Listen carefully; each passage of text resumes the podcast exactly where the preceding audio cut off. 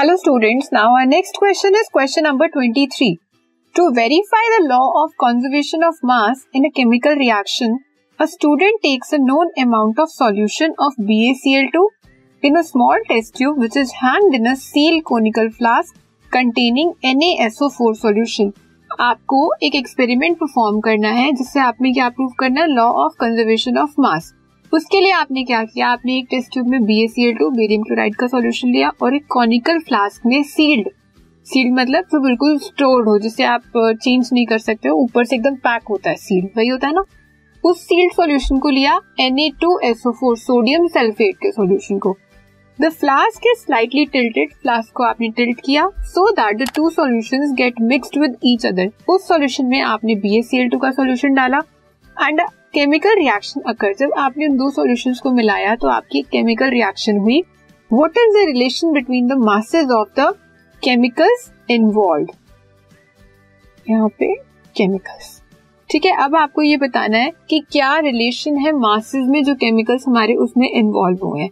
सबसे पहले तो law of conservation of mass क्या कहता है कि जो मास है ना हमारा रिएक्शन होने से पहले और रिएक्शन होने के बाद, वो कंजर्व रहेगा, उसमें कोई चेंज नहीं आएगा। मतलब अगर पहले टेन है तो बाद में भी टेन रहेगा। अब उसके अंदर क्या चेंज आ रहा है? किस तरह से वो टेन और टेन को मेंटेन करेगा वो हम इसमें स्टडी करते हैं। Mass of total apparatus plus mass of reactants उसे हमने क्या ले लिया? This podcast is brought you by Hubhopper शिक्षा अभियान अगर आपको ये पॉडकास्ट पसंद आया तो प्लीज़ लाइक शेयर और सब्सक्राइब करें। और वीडियो क्लासेस के लिए शिक्षा अभियान के यूट्यूब चैनल पर जाएँ। m प्लस एम वन ठीक है एक बार पहले ये इक्वेशन देखो कि इसमें होगा क्या। ये हमारी इक्वेशन है। B A C L two में आपने एन एस ओ फोर का सोल्यूशन मिलाया ये किया ना बेरियम क्लोराइड को सोडियम सल्फेट के साथ। तो आपको बेरियम सल्फेट के पीपीटी मिल गए। ये डाउन द एरो का मतलब क्या है कि यहाँ पे आपको पीपीटी मिले और टू एनएसीएल कुछ सॉल्यूशन भी बनेगा साथ में। वो क्या होगा? एनएसीएल का।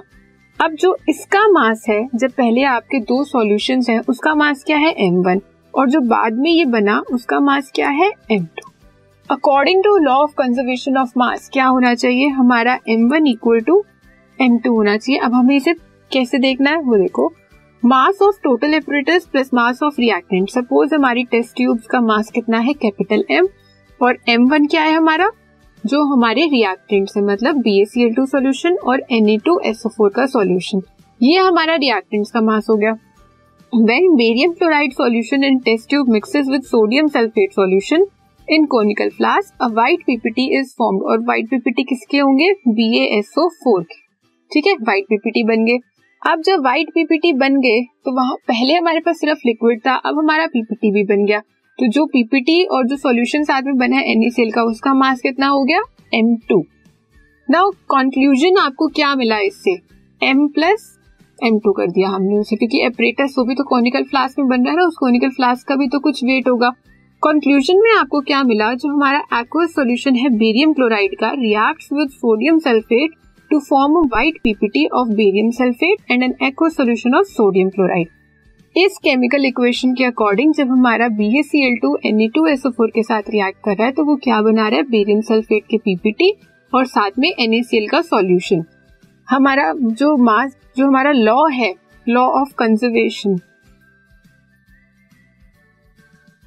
of mass का, उसके अकॉर्डिंग क्या होना चाहिए? Reactant is equal to product ये होना चाहिए ना सपोज़ हमारा m प्लस एम वन था equal to M plus M two अब एपरेटस का मास तो सेम रहेगा. कोई भी आप एपरेटस ले रहे हो तो एंड में क्या बचा? कि जितने आपने वॉल्यूम ऑफ़ सॉल्यूशंस को मिक्स किया, उतने ही सॉल्यूशन के आपको पीपीटी मिले. अगर आपने 5 M L B S two लिया 5 एम एल सोडियम सल्फेट लिया, उसे मिक्स किया टोटल कितना हो गया? वो 10 और जो आपको पीपीटी मिल रहे हैं, उसमें से 7 ग्राम के तो आपको पीपीटी मिल रहे हैं, और 3 ग्राम का आपका क्या बन रहा है, या 3 एम का क्या बन रहा है आपका? सॉल्यूशन किसका? एनएसीएल का. तो इस तरह से आपका कंजर्वेशन ऑफ़ मास प्रूव हो गया. The law of conservation of mass is verified ठीक है? ये हमारा लॉ था